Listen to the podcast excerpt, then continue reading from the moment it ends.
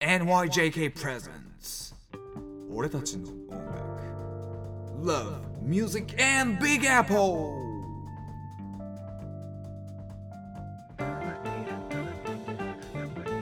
皆さんこんにちは。ギタリストの友谷小川です。よはい、皆さんこんにちは、田中俊太郎です。よろしくお願いします。ろしくお願いします。第2回ですね。はい第2回ですね、第2回なんですけどね、早速あのリクエストフォームが来ておりまして、おおありがたいです、ちょっとご紹介しましょうか。はい、はい。えーリクエストフォーム、えーリクエストはビリー・ジョエルですね。お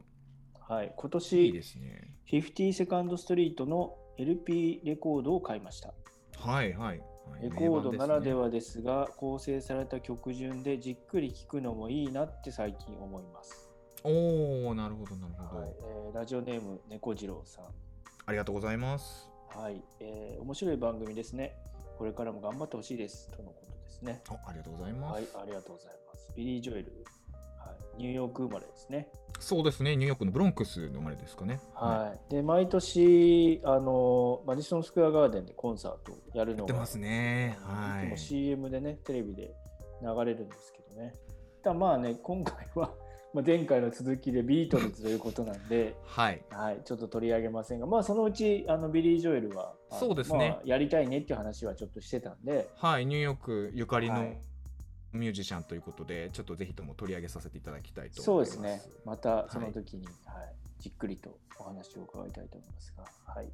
はい。で、第2回ビートルズ、前回が、えーデビュー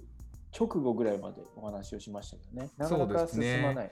なかなか進まないですねこれね、うん。はい。でそうビートルズといえばあのまあねジョン・レノンが亡くなって前回の回の配信した日が12月の8日であのジョン・レノンのうん。命日だったんですけど、岸くもねそうなんですよ。岸くもね。ちょうどちょうど40年です。ちょうど40そうですね。年ですからね。1980年に亡くなってからちょうど40年だったんでうん、ななんていうか偶然偶然ですね。というのかうん。すごいですよね、僕もちょっとねあの命日だということを忘れておりましたけど。ではい。たまたまね、ちょっと準備が整わなくて1日ずれちゃってあの、はい。導かれた感じで命日にリリースするというね。いや僕は完全に狙ったなこの人って思いましたけどね。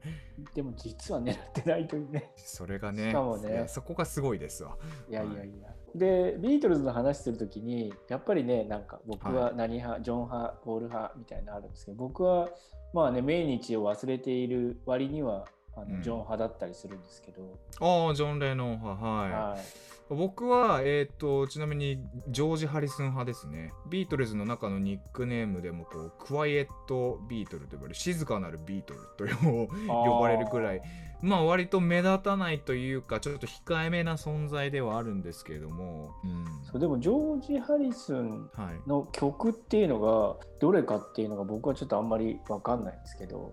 基本的にでもビートルズの曲っていうのは、ジョンかポールが書いてるっていうイメージなんですけど、合ってます？そうですね。あの大体の曲がジョン・レノンかポール・マッカートニーによって書かれていて、でこれはあの結構その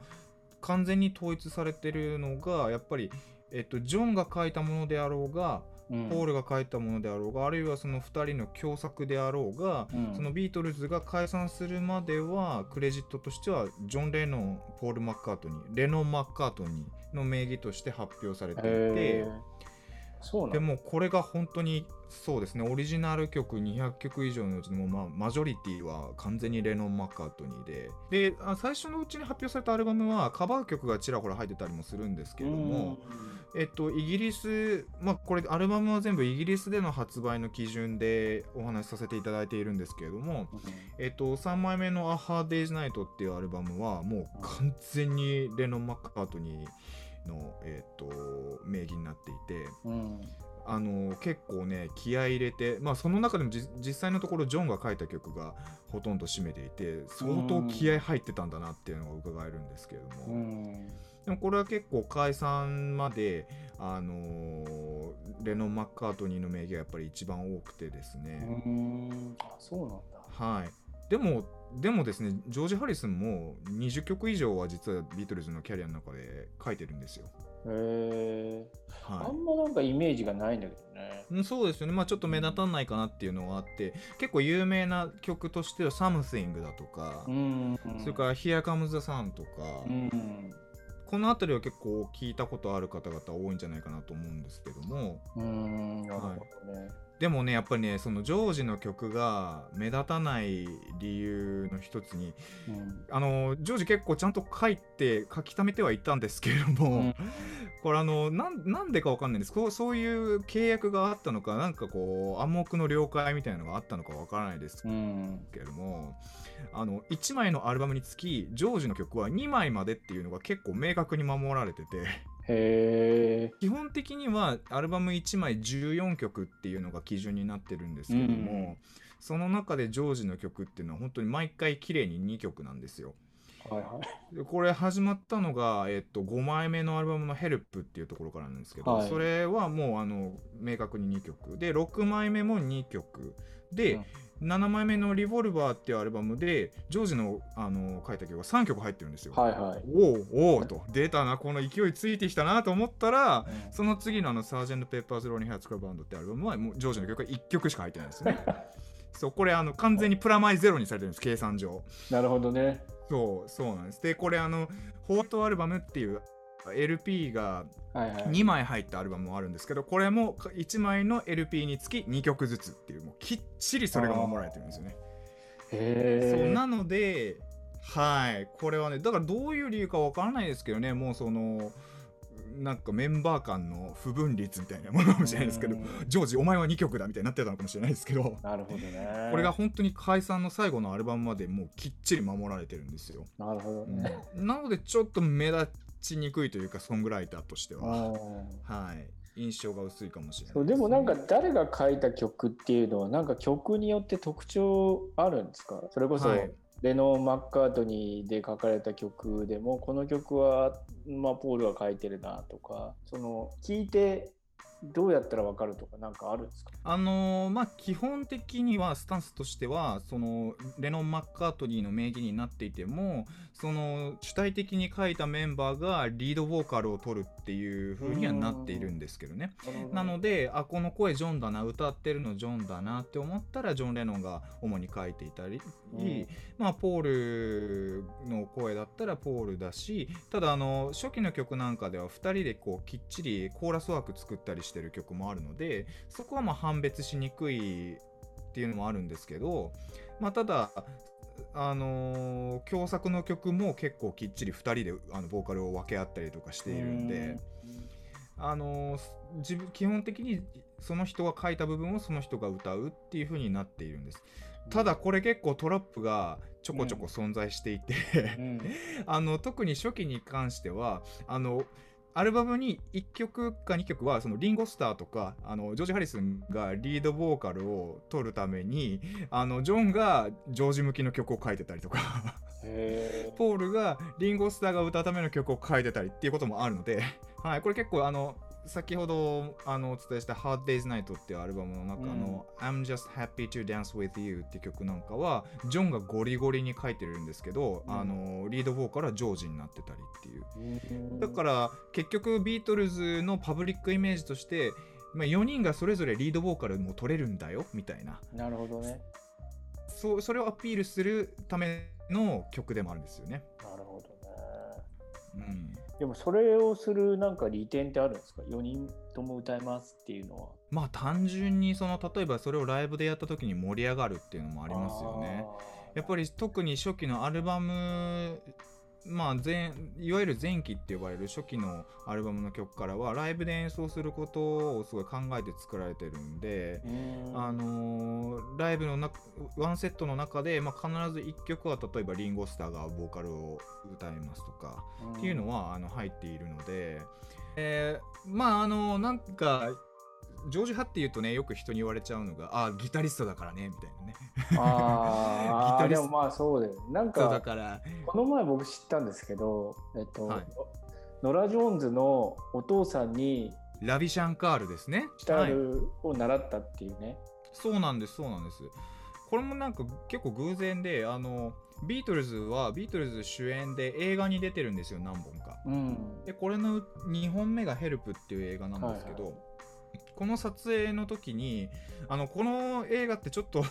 なんというかカルトチックなストーリーになってて あの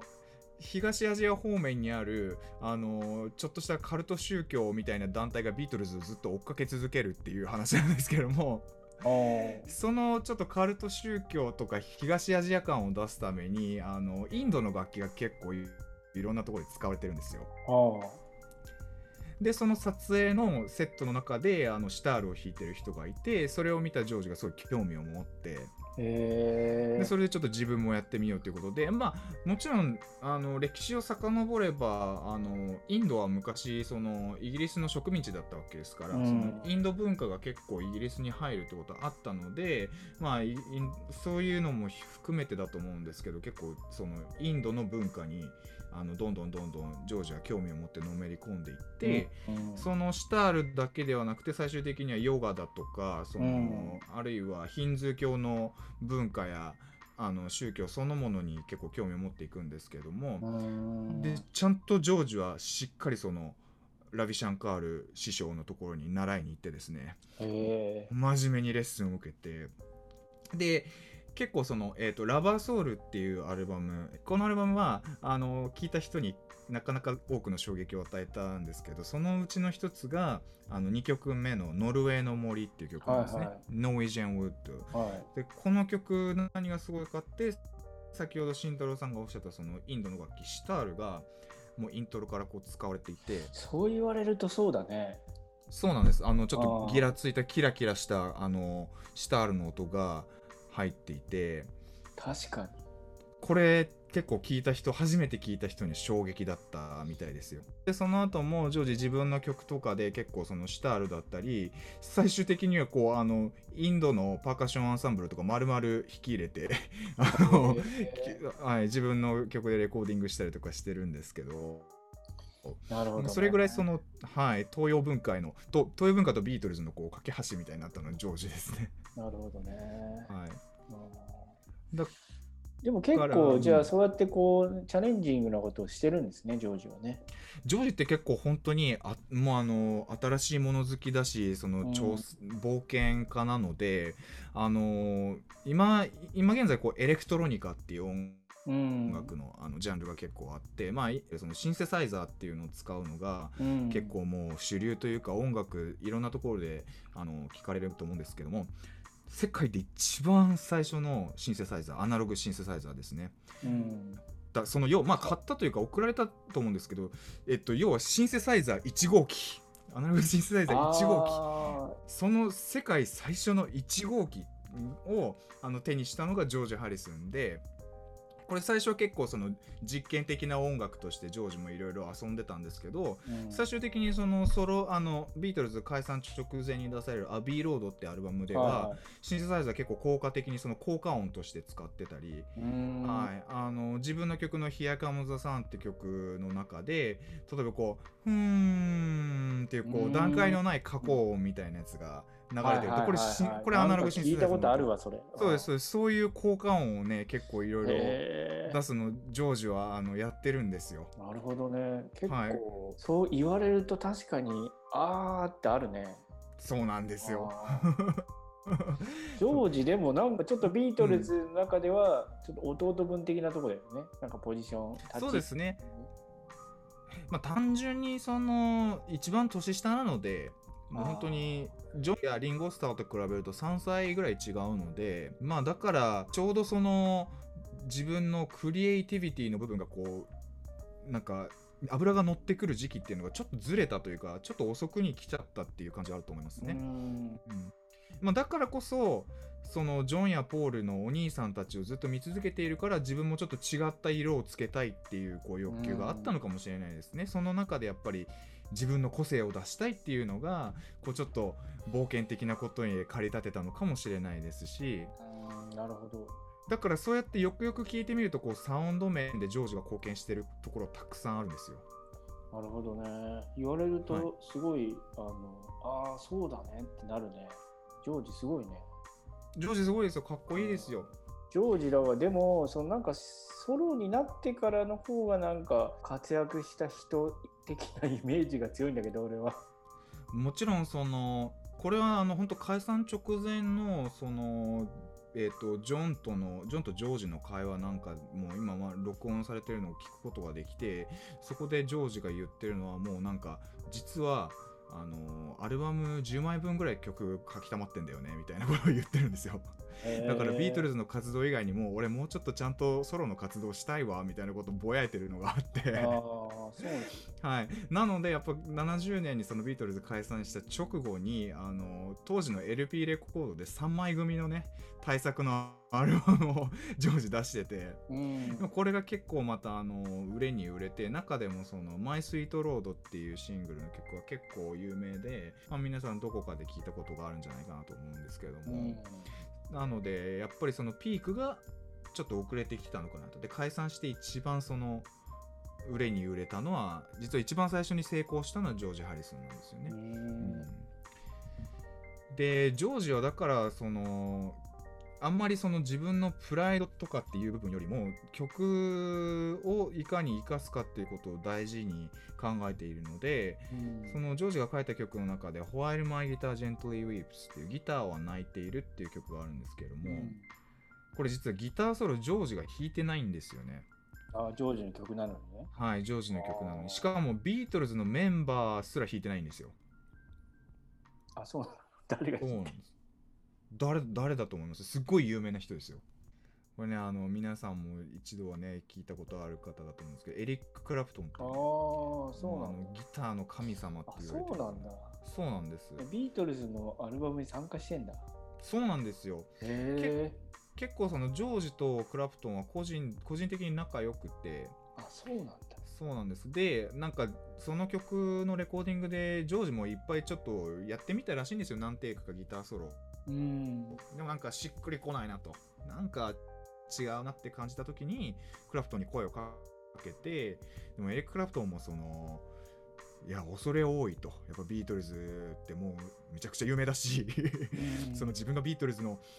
曲でそのギターソロを弾くなんて恐れ多いっていう風にこう誇示したみたいなんですけどでもそこでジョージはいや気にすんなよってビートルズの曲だって考えないでくれって俺の曲だからっつっていいんだよいいんだよっつって誘ってでもまあ当時そのその曲をやってたセッションの時期って結構もうそのなんていうかビートルズのメンバーの間での雰囲気ってギスギスしていてあんまり空気が良くなかったのでその外部の人というかビートルズ以外のメンバーを入れるとあの八方美人になるジョンとかポールの性格を生かしてあのなんとか空気よくセッションを運ぼうっていうジョージの思惑もあったらしいんですけどね。なるほどね。はい、これもエリック・クラプトンが実際弾いたギターソロ本当に素晴らしいので皆さんも機会あればぜひ聴いてみてください。なるほどね。いろいろ歴史あるね。そうですね。まあ、でジョージのいいところっていうのはそういう部分ですごい人をよく見てるし、うん、あの人とのつながりすごい大事にしてるんですよ。結構その同じ世代のあのミュージシャンと交友関係が広くて、はい、エリック・クラプトンだってボブ・ディランだったりストーンズのメンバーだったり、あのディープ・パープルのメンバーだったり結構仲いい人が多いのでそういう部分もジョージの良さですよね。うん、あでもなんかやっぱそのバンドのポジション的にまあ年齢も若いのもあるしなんとなくこう、はい、あのフロントマンというよりもなんかちょっとこう動きやすさがあったのかもねそうですねうん、それはそうだと思います。なんか背負ってるものも少ない分多分、うん、あのー、結構自分自身でいることを楽しめたのかなっていうふうに思いますし。なるほどね、うん、まああと人懐っこさというか可愛がられ体質だったのかなってちょっと思います。ああまあ弟弟体質みたいなね。そうですね。そうです、ね、いるよねそういう人ね。はい、なるほど。はい。そうですね。そろそろまたお時間ですけど まあこれもう一回ぐらいあれですね。なんかちょっと最後の方のねそのまあちょっと今話出ましたけどちょっと仲違いしたあたりとかもね、はい、なんかちょっと聞いてみたいのもあるしそうですね。今気づくと全くリンゴスターの話をしてないですけどまああ困ったスター話が出るか出ないか分かんないけどちょっと第3回。します。します。すいません、はい、します。第3回ちょっと続けていきましょう。はい。はいはい、というわけで、えー本日ビートルズ第2回でした、えー次回もビートルズのお話を続けていきます。はい。皆さんお聞きいただきあありがとうございました。ありがとうございました。またお会いしましょう。